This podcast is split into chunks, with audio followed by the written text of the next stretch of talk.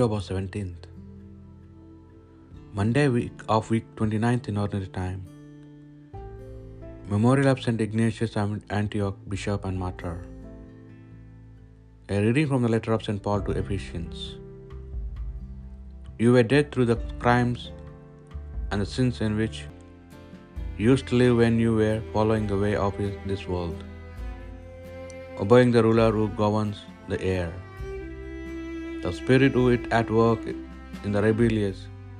We all were among them too in the past, living sensual life, ruled entirely by our own physical desires and our own ideas, so that by nature we were as much under God's anger as the rest of the world. But God loved us with so much love that yes, he was generous with his mercy. When we were dead through our sins, he brought us to life with Christ. It is through grace that you have been saved, and raised us up with him and gave us a place with him in heaven in Christ Jesus. This was to show for all ages to come through his goodness towards us in Christ Jesus, how infinitely rich he is in grace, because it is by grace that you have been saved through faith, not by anything of your own, but by a gift from God, not by anything that you have done, so that anybody can claim the credit. We are God's work of art, created in Christ Jesus to live the good life as from the beginning he had meant us to live it. The word of the Lord. He made us, we belong to him. Cry out with joy to the Lord, all the earth. Serve the Lord with gladness. Come before him singing for joy. He made us, we belong to him. Know that the Lord is God. He made us, we belong to him. We are his people, the sheep of his flock. He made us, we belong to him. Go within his gates giving thanks. Enter his courts with songs of praise. Give thanks to him and bless his name. He made us, we belong to him. Indeed, how good is the Lord! Eternal is merciful love. He is faithful from age to age.